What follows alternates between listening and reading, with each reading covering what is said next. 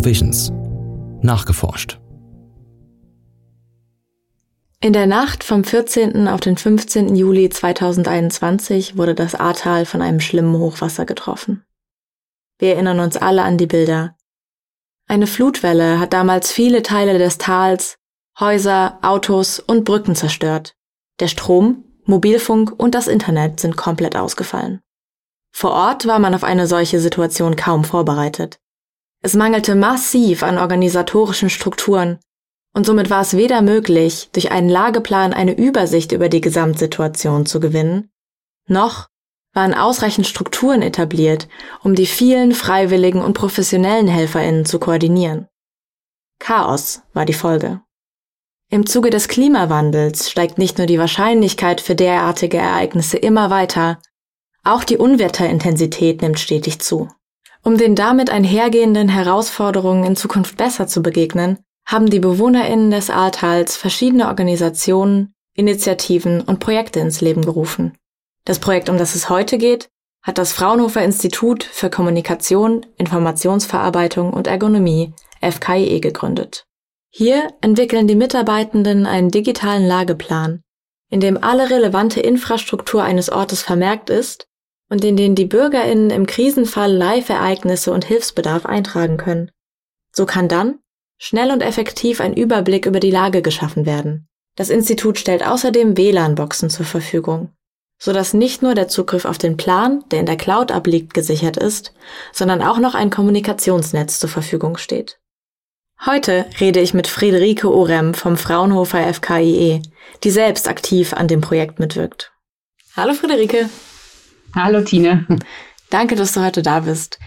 Du wohnst ja relativ nah bei den Orten, die 2021 unmittelbar von der Hochwasserkatastrophe im Ahrtal betroffen waren. Kannst du vielleicht mir nochmal genauer quasi erklären, was ist da überhaupt passiert und vielleicht auch nochmal erzählen, wie der Tag oder die Situation damals für dich war? Also erstmal eine ganz schreckliche Katastrophe. Ich war zu dem Zeitpunkt im Urlaub und wir haben das gar nicht so mitbekommen tatsächlich. Also wir haben natürlich über Social Media ganz viele Bilder geschickt bekommen und auch über WhatsApp von Freunden, Bekannten, ähm, haben das in dem Moment aber gar nicht so richtig realisieren können. Wir wohnen in Wachtberg, das ist ungefähr zehn Kilometer vom Ahrtal entfernt und auf der anderen Seite liegen äh, Rheinbach und Euskirchen und auch direkt neben uns Meckenheim. Auch die waren sehr stark betroffen und es war einfach die Bilder, die kamen, waren, waren erschreckend. Das waren einfach nur Wassermassen, die irgendwelche Straßen runtergeschossen sind, die Autos mit sich gerissen haben, Bäume mit sich gerissen haben. Also es war gar nicht greifbar und es war einfach nur so ein, was passiert da gerade? Und es wurde auch nicht besser. Es wurde so in der Nacht von Mittwoch auf Donnerstag auch deutlich schlimmer. Und äh, dann fing es an, dass dann das Wasser irgendwann langsam versickerte und dann auch tatsächlich erst das Ausmaß unter den Wassermassen im Prinzip äh, gesehen wurde es war total chaotisch und es gab auch immer neue Meldungen und dann wurden die Meldungen tatsächlich auch schlimmer. Und ähm, wir sind dann vier Tage später, also an dem Wochenende aus dem Urlaub zurückgekommen und mein Mann ist bei der Freiwilligen Feuerwehr und war auch direkt in Bereitschaft konnte aber nicht eingesetzt werden, weil ja auch dann diese Fake News rumging, dass die Steinbachtalsperre äh, zu brechen droht. Und ja, das war einfach ein ganz schrecklicher Moment oder ganz schreckliche Tage, in denen man im Prinzip hier saß und gar nicht so richtig verstanden hat, was passiert da eigentlich. Und ja, es gab Spendenaufrufe und auch Spontanhelfer sind ins Ahrtal oder auch in, in die andere Region hier nach Euskirchen gefahren und ähm, wurden aber irgendwann auch einfach zurückgerufen, weil das zu viel war. Also die Spendenaufrufe wurden, es wurde unfassbar viel gespendet. Das musste aber alles ja auch gelagert werden. Das musste sortiert werden. Und auch da Spenden sind toll, wenn die Leute sie annehmen können. In dem Moment war aber von den Betroffenen auch gerade im Ahrtal keiner bereit, irgendeine eine Art von Spende anzunehmen, außer natürlich klar die, die Sachen des täglichen Bedarfs, wie, wie Windeln, Medikamente, Hundefutter und sowas. Aber auch das musste ja irgendwie alles runter und organisiert werden. Und auch die Spontanhelfer sind ins, haben sofort ihre, ihre Sachen gepackt und sind ins Ahrtal runter und wollten helfen mit allem, was sie hatten. Das war mit Sicherheit eine ganz tolle Aktion und das hat auch viel geholfen. Aber irgendwann merkte man auch da, dass man die gar nicht richtig koordiniert bekommen hat und dass auch die parkenden Autos im Prinzip die Zufahrtswege für die Rettungskräfte blockiert haben. Und ähm, es war zusammengefasst ein enormes Hilfsangebot, Es wurde aber nicht richtig organisiert oder konnte nicht richtig organisiert werden, weil auch jeder selber erstmal ja sich wiederfinden musste und, und gucken musste, was brauche ich eigentlich und die Gemeinden erstmal sich selber organisieren mussten. Das war also ganz, ganz furchtbar eigentlich. Und was würdest du sagen, wie geht's den Leuten heute mit der Situation? Die Leute heute sind stark geworden mit Sicherheit und haben das irgendwie ertragen, aber ich glaube nicht richtig verarbeitet. Also es ist immer noch, wenn man ins Ahrtal runterfährt, man sieht immer noch die halben Brücken, die da aus der Landschaft rausragen. Man sieht kaputte Straßen, nicht befahrbare Straßen, die Häuser, die ähm, im Rohbauzustand sind, wenn sie überhaupt noch stehen, teilweise abgerissene Häuser, da fehlen die Fenster. Äh, es gibt auch Häuser, die schon wieder neu aufgebaut sind, wo es auch wieder Leben stattfindet, aber es ist immer noch ein, ein Bild des Grauens, wenn man da durchgeht.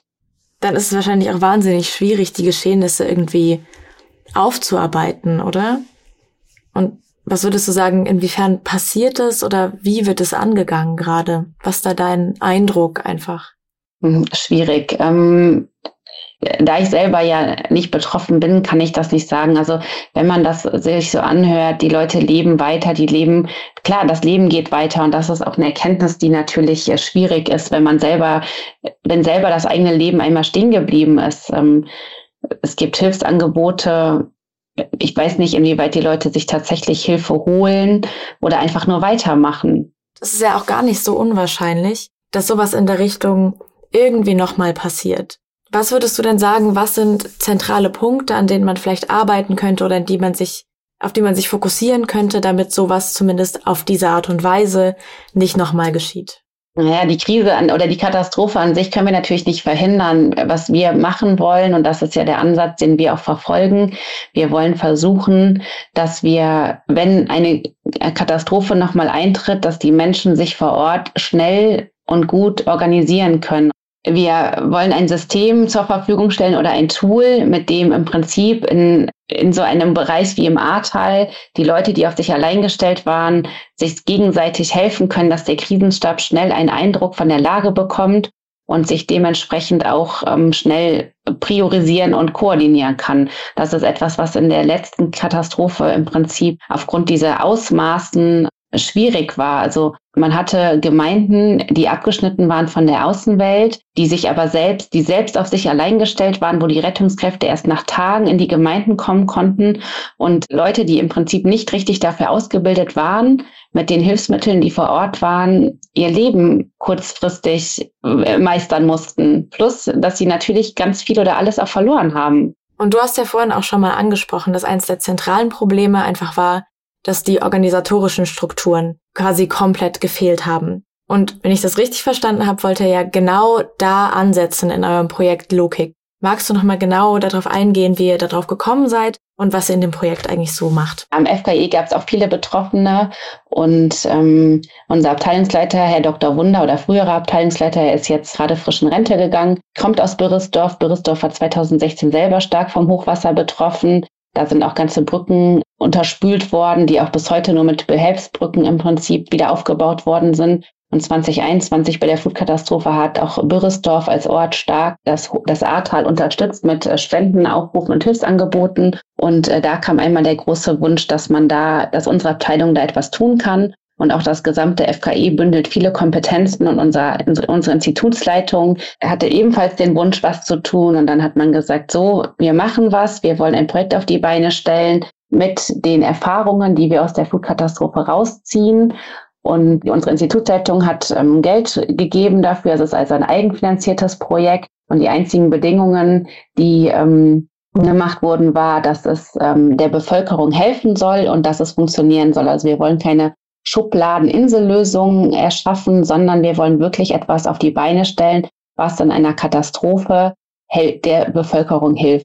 Und daraufhin haben wir ein kleines Team zusammengestellt und wir haben mit den betroffenen Kollegen gesprochen und haben äh, überlegt, wo wurde die meiste Hilfe gebraucht. Wir haben aber nicht nur mit den Betroffenen gesprochen, sondern auch mit ganz vielen anderen, die bei uns arbeiten, also Kollegen. Denn viele waren auch entweder als freiwillige Helfer entweder in der Freiwilligen Feuerwehr, beim THW oder als Spontanhelfer vor Ort. Und so konnten wir im Prinzip aus allen Bereichen, von allen Akteuren, die in dieser Katastrophe beteiligt waren, die Erfahrungen sammeln. Und aus diesen ganzen Erfahrungen raus haben wir uns dann überlegt, wo die meiste Hilfe benötigt wird und ähm, haben dann heraus, herauskristallisiert, dass die ersten Tage, also sprich direkt nach der Katastrophe, genau dieses gefehlt hat, diese Organisation, dieses Bündeln und dass wir an diesem Punkt ansetzen wollen. Und was genau macht ihr in dem Projekt, um dem zu begegnen?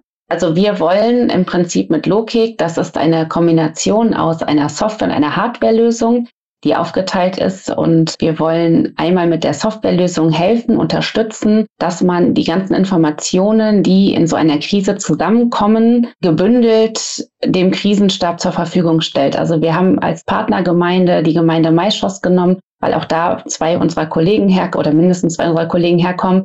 Und in Maischoss war es tatsächlich so kein Internet, keine Verbindung zur Außenwelt. Ein lokaler Krisenstab wurde ins Leben gerufen, der im Prinzip ja auch nicht für so eine Krise vorbereitet ist und der versucht hat, den Bürgern, die vor Ort waren, zu helfen, zu unterstützen. Und das Ganze musste koordiniert werden. Das heißt, die sind mit Touristenkarten in den ersten Tagen durch die Straßen gelaufen, weil man nichts anderes hatte. Man musste sich mit dem helfen, was da war vor Ort. Und dann haben die mit diesen Touristenkarten im Prinzip mit Zettel und Stift in den verschlammten Straßen versucht, die Schäden und die Bedürfnisse der Bürger aufzunehmen, zu gucken, wer ist noch in den Häusern, wer benötigt was, wie schlimm ist es in den einzelnen Straßenzügen tatsächlich. Und diese Informationen wurden am Ende des Tages immer gebündelt in den Krisenherd, so nennt sich diese Lagerstätte von denen äh, gegeben. Und dann wurde geguckt, dann wurde versucht, diese Notizen, diese Informationen zu sortieren, zu bündeln, zu priorisieren. Wer braucht als erstes Hilfe? Und das ist natürlich viel Arbeit gewesen. Zudem kamen viele Doppelinformationen ran. Und man ist auch gar nicht im Laufe des Tages, wenn einer morgens losgegangen ist und er abends mit den Informationen ankam, der, der Tag hatte ja auch einen Fortschritt. Der aktuelle Fortschritt war am Abend gar nicht mehr tatsächlich da. Andersrum ging es aber auch darum, dass man gesagt hat, die Bürger haben keine Informationen erhalten. Das heißt, der Krisenstab hat irgendwann so flyermäßig Zettel verteilen lassen durch Jugendliche und wo drauf stand, wo Frischwasser zu finden ist, wo die Suppenküche steht, wo es Medikamente gibt. Das sind ja auch alles Informationen, die weitergegeben werden müssen. Und wir versuchen mit unserem System, mit der Softwarelösung, dieses zu organisieren, indem wir eine Lagekarte bereitstellen, in denen die Bürger selbstständig über ihr Handy diese Bedarfe und die Schäden der Häuser quasi oder der, die Schäden, die sie haben, eintragen können. Das Ganze soll dann über das Handy funktionieren, denn auch das ist etwas, was wir in diesen ganzen Gesprächen herausgefunden haben. Handys hatte jeder, aber benutzen konnte sie keiner, weil das WLAN oder das Internet ja nicht zur Verfügung stand. Dann kann man quasi über den Browser Logik aufrufen und kann dann in der Krise da Bedarfe und Schäden eintragen. Diese werden dann direkt in das Lagezentrum quasi des Krisenstabes auf deren Logiksystem übertragen die können sofort sehen, in welcher Straße sind viele Schäden, ähm, wo sind die Schäden. Vielleicht ist auch, auch da ist ja topografisch gesehen, die direkt an der A wohnen, sind viel stärker betroffen gewesen als die, die vielleicht näher an den Weinbergen dran wohnen. Also auch da kann man direkt schnell konzentriert sehen, wo die meisten Schäden stattfinden und wer auch als erstes Hilfe benötigt. Ähm, andersrum kann man aber auch über die Software im Prinzip Informationen an die Bürger rausgeben. Also das, was über die Flyer passiert ist, da in das System geben und die Bürger können sich das angucken. Ich habe direkt zwei Fragen dazu.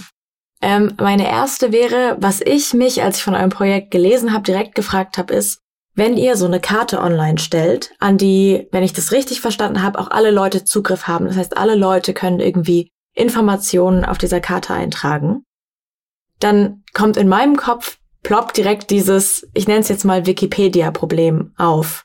Also, dass auch Leute natürlich nicht mit Absicht, aber vielleicht aus Versehen falsche Sachen eintragen oder Sachen, die vielleicht nicht mehr aktuell sind. Wie wollt ihr damit umgehen? Äh, das ist eine sehr gute Frage. Diese Frage ist auch eine heiß diskutierte Frage. Vorweg muss ich noch einmal kurz sagen, dass sich dieses System noch in der Entwicklung befindet. Das heißt, wir haben zwar ein erstes Mockup und können auch schon erste Schäden anlegen. Tatsächlich läuft das, ist das Projekt aber so ausgelegt, dass wir in vier Iterationen die Anforderungen quasi der Gemeinden aufnehmen und diese ins System umsetzen. Und dabei wird auch jedes Mal heiß diskutiert, dass wir im Prinzip ein Rollenkonzept benötigen, was unterschiedliche Rollen und damit auch unterschiedliche Möglichkeiten vorsieht. Die eine Rolle ist die Rolle des Bürgers, der erstmal Informationen eingeben kann.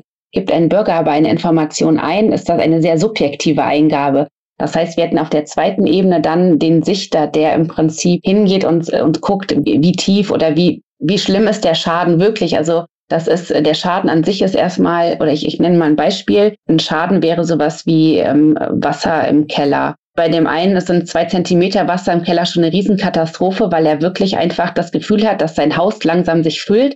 Auf der anderen Seite habe ich vielleicht den Nachbarn, wo schon das Wasser ein bis zwei Meter oder ein Meter tief steht und noch ein Öltank im Keller sich befindet, die, die Krise oder die, die, die, der Zustand ist erstmal der gleiche, Wasser im Keller. Die Situation und die Auswirkung ist aber ein ganz anderer. Deswegen würden wir diese Schäden über einen Sichter, ob es jemand aus dem Krisenstab ist oder jemand von der Freiwilligen Feuerwehr ist, mal, muss man dann in der, in der jeweiligen Lage sehen. Und der guckt dann erstmal in der Rolle, ist das überhaupt richtig? Und dann gibt es noch die weitere Rolle Krisenstab. Und die haben natürlich weitere, deutlich mehr Funktionen, als es der einzelne Bürger hat.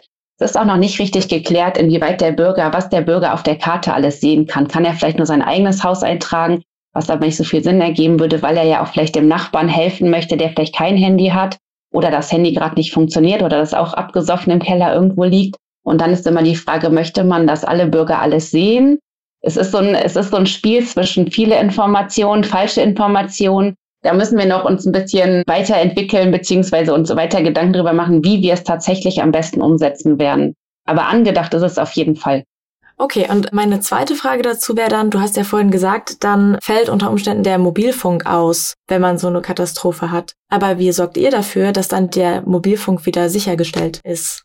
Da kommen wir zu der zweiten Komponente. Ich hatte ja eingangs gesagt, dass Logik aus zwei Komponenten besteht, eine Software und eine Hardware-Lösung.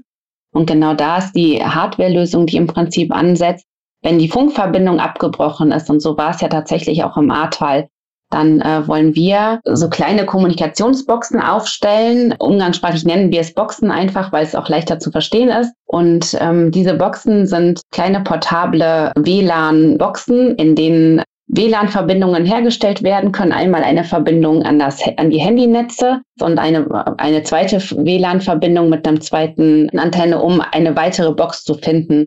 Und in diesen Boxen kann man quasi dann ein WLAN-Netz aufspannen. WLAN ist im Prinzip ein Kommunikationsstandard, für den wir uns entschieden haben, weil der auf jedem Handy schon zugänglich ist. Man braucht also keine Software runterladen. Man hat das einfach schon als Möglichkeit auf dem Handy und es ist lizenzfrei und kann einfach so genutzt werden. Dann kann man diese, diese portable Box, im Prinzip sind die Gemeinden im Vorfeld mit diesen portablen Boxen ausgestattet. Je nach Größe der Gemeinde hat man ein bis unendlich viele Boxen. Je mehr Boxen man natürlich hat, desto dichter kann man so ein Kommunikationsnetz aufspannen. Und die Boxen sollen so konzipiert sein, dass sie im Prinzip auf die Design und Entwicklung auf eine Autokonfiguration ausgerichtet sind. Das heißt, jeder kann diese Boxen bedienen. Tritt der Krisenfall ein oder ein Katastrophenfall ein und das WLAN bricht ab, dann kann man sich diese Boxen, die vorher irgendwie bei der Feuerwehr gelagert sind, die ist halt 24-7 Betrieb in der Regel, äh, kann man sich diese Box nehmen und je nach Krisenfall da deponieren, wo sie sinnvoll ist. Also sinnvoll ist immer natürlich an, an Plätzen, wo sich Leute aufhalten, entweder in der Kirche, an Sammelplätzen, Plätzen, an Einkaufsläden, an Campingplätzen, je nachdem. Und dann bringt es halt nichts, diese Boxen fest irgendwo zu verankern. Also wenn die oben im Kirchturm irgendwo ist und es brennt, ist die Box weg. Wenn sie aber unten im Keller irgendwo ist und es kommt Hochwasser, ist sie aufwächst. Also deswegen wollen wir sie im Prinzip portabel halten, dass man sie wirklich dann an die Orte bringt, wo sie noch Sinn machen. Und wenn diese Leute sich, wenn die, wenn die, wenn das WLAN dann gestartet ist oder die Boxen gestartet sind und wir damit ein WLAN erzeugen können, dann können die Leute sich in der Reichweite des WLANs in das Logik-System einloggen und können dann von ihrem Handy aus an das System kommunizieren. Das bedeutet nicht, dass wir ein WLAN aufbauen, wo die Leute nach außerhalb ähm, äh, kommunizieren können. Also Familienangehörige darüber zu erreichen per WhatsApp geht immer noch nicht. Und ich kann auch in diesem WLAN-Netz nicht meine Familie auch in, innerhalb der Reichweite kontaktieren, sondern es geht wirklich nur um die eine Verbindung von dem Handy zur Logikstation und zurück. Jetzt ist es ja so, da haben wir vorhin auch schon mal drüber geredet, die Wahrscheinlichkeit, dass solche Unwetterereignisse nochmal passieren und dass solche Ereignisse vielleicht auch nochmal im Ahrtal passieren, ist ja gar nicht mal so klein. Und dazu habe ich direkt zwei Fragen an dich. Meine erste wäre, ziehen oder beobachtest du das gerade, dass Leute aus Angst vor noch so einer Katastrophe den Ort verlassen? Und wenn ja, was ist deine Position dazu? Nein, ich habe eher das Gefühl, dass die Leute an dem halten, was sie haben. Da hängt ja viel hinter. Das sind äh, das sind Häuser. Das, ich glaube, dass die meisten Leute tatsächlich ähm, in ihren Ortschaften bleiben. Und was man auch immer wieder hört, ich meine, ich wie gesagt, ich bin selber nicht betroffen. Ich kann nur das wiedergeben, was ich so aus Erfahrungen oder aus Gesprächen mitnehme. Aber auch letztens habe ich wieder ein, ein interessantes Gespräch oder eine, eine interessante Erfahrung gemacht es ist im Prinzip, in Maischoss scheint es so gut zu funktioniert haben, auch ohne Logik, weil man einfach Vertrauen hat in die Gemeinschaft, in das Dorf. Und ich glaube, das ist ganz wichtig. Das ist auch etwas, was die Leute in ihren Orten hält. So eine Krise schweißt dann auch am Ende des Tages doch zusammen, so schlimm wie sie ist. Ich glaube, deswegen die wenigsten wollen tatsächlich aus ihren Häusern raus. Das ist Eigentum. Man lässt es nicht gerne einfach liegen. Es gibt ja sicher auch noch andere Projekte, die Sachen in die Richtung machen, also die sich irgendwie darum kümmern, dass sowas nicht nochmal passiert oder dass, wenn sowas nochmal passiert, man besser geschützt ist. Kennst du da noch andere Projekte? Was machen die? Kannst du da irgendwas zu erzählen? Ja, es gibt gerade ganz viele Projekte, die ähnliche Sachen machen. Es gibt ein Drohnenprojekt, auch ganz aktuell im Ahrtal, wo Drohnen über das Ahrtal fliegen, um genau diese Lagekarte, die wir im Prinzip auch ähm, aufbauen möchten, auch zu bauen. Der Unterschied besteht darin, dass wir im Prinzip nicht auf, außer, auf, auf ähm, Kräfte von außerhalb angewiesen sein wollen, sondern dass wir eine Lagekarte oder eine Situation der Lage mit Hilfe der Informationen der tatsächlich in dem Moment Betroffenen aufbauen möchten, um schnell zu organisieren und die Leute selber, den, den, dem Krisenstab und den Bürgern selber zu helfen, sich bestmöglich zu organisieren. Was wir auch noch machen, habe ich äh, eben noch nicht, habe ich eben nicht gesagt, ist aber dieses, wir wollen nicht nur dem Krisenstab und den Bürgern helfen, sondern wir wollen auch, dass wenn andere Systeme oder wenn andere Hilfsorganisationen, Rettungskräfte endlich dann vor Ort eintreffen, dass diese im Prinzip unsere Karte als Grundlage nehmen können, um auf diesen Daten weiterzuarbeiten. Das ist auch etwas, was wir gesehen haben oder was wir gehört haben, dass ähm, jede, jede Hilfsorganisation, jede Rettungskräfteeinheit ankam und sich erstmal wieder von vorne ein Bild der Lage gemacht hat. Wenn wir unsere Informationen nutzen können und einfach an deren vorhandene Systeme diese Informationen weitergeben können, ohne dass wir deren Systeme ablösen möchten, ähm, dann könnte man daraus einen Mehrwert ziehen. Und das ist genau mit den anderen Projekten, die gerade alle aus dem Boden kommen, wie Pilze aus dem Boden, so sagt man es ja, weil man einfach gemerkt hat, dass da ganz viel fehlt im Prinzip in der Hilfe diese Systeme können man alle gut miteinander verbinden. Und auch das ist etwas, was wir mit Logik machen. Wir wollen Schnittstellen nach außen schaffen, dass man einfach an äh, Systeme sich andocken kann und die Informationen, die da sind, nicht in Konkurrenz auswertet, sondern gemeinsam auswertet.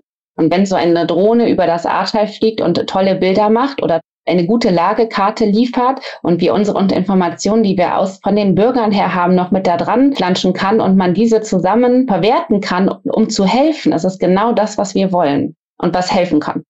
Im Moment wird ganz viel Öffentlichkeitsarbeit, indem wir auch gucken, ähm, was gibt es. Wir können nicht alles sichten, dafür gibt es einfach gerade auch zu viel. Aber wenn wir schon mal sichtbar werden, hoffen wir auch einfach, dass wir auch gesehen werden und auch angesprochen werden. Und so läuft es gerade auch tatsächlich. Wir arbeiten mit den drei Partnergemeinden Bürresdorf, Maischoss und Remagen, Remagen ja auch als Stadt dann gemeinsam, um da ein gutes System zu entwickeln und hoffen einfach, dass wenn das System gut wird, dass man das, dass das weit gestreut wird und dass auch andere Gemeinden auf die Idee kommen und sagen, das finden wir total klasse, wir wollen uns daran beteiligen und darüber natürlich auch andere Projekte äh, mit einbinden oder auch da, wie gesagt, Schnittstellen finden, damit man da eine gemeinsame Arbeit machen kann. Das klingt aber wie eine, also wie ein super guter Ansatz und wie ein sehr sinnvoller Ansatz auch. Das hoffen wir. wir wollen was bewirken. Ich habe noch eine letzte Frage an dich. Und zwar habe ich mich auch gefragt, es ist ja als sagen Auslöser von diesen ganzen Katastrophen wird natürlich immer wieder der Klimawandel genannt, weil der natürlich die, die Flutgefahr potenziert und weil ja auch jetzt schon gesagt wird, dass einfach in den nächsten Jahren wegen dem Klimawandel die Unwetterhäufigkeit und die Unwetterintensität wahnsinnig steigen wird. Hattest du den Eindruck, dass dieses Unwetter vielleicht im Ahrtal oder besonders bei Betroffenen auch nochmal zu mehr Klimabewusstsein geführt oder zu mehr Problembewusstsein geführt hat? Oder war der Fokus vielleicht doch eher auf dem Problem, die gerade akut waren? Das kann ich so gar nicht richtig beantworten. Da kann ich auch nur für mich sprechen. Ich glaube, dass äh, dieser Klimawandel ja seit Jahren schon in den Medien ist und ähm, wir so als Laien, wir sind ja keine Meteorologen, im Prinzip auch nur das mitnehmen können, was so in den Nachrichten passiert. Natürlich hört man immer wieder, das ist ein Teil des Klimawandels. Das ist ja aber auch nicht nur ein Teil des Klimawandels, sondern ja auch ein Teil der Bebauung, die die, die, die Bevölkerung mit sich bringt. Alles wird zugebaut, es gibt keine Flächen mehr, wo Wasser abdecken kann. Wo jetzt tatsächlich dieses Hochwasser herkommt, kann ich gar nicht so genau sagen. Aber ich glaube, Klimawandel ist ja schon seit langem da. Und auch wenn man jetzt sich den, den Sommer und auch jetzt den Winter anguckt, wir haben gefühlt 15, 20 Grad draußen. Der Sommer war trocken. Das ist natürlich etwas, was uns langfristig begleiten wird und wo man auch natürlich gucken muss, wie man mit vorgeht oder umgeht. Ja, ist ein wichtiges Abschlusswort, würde ich sagen. Ich danke dir nochmal ganz vielmals für die Zeit und für die interessanten Gespräche. Ich danke dir auch. Vielen Dank auch für das Interesse an Logik und wir freuen uns, wenn es äh, in die Welt getragen wird.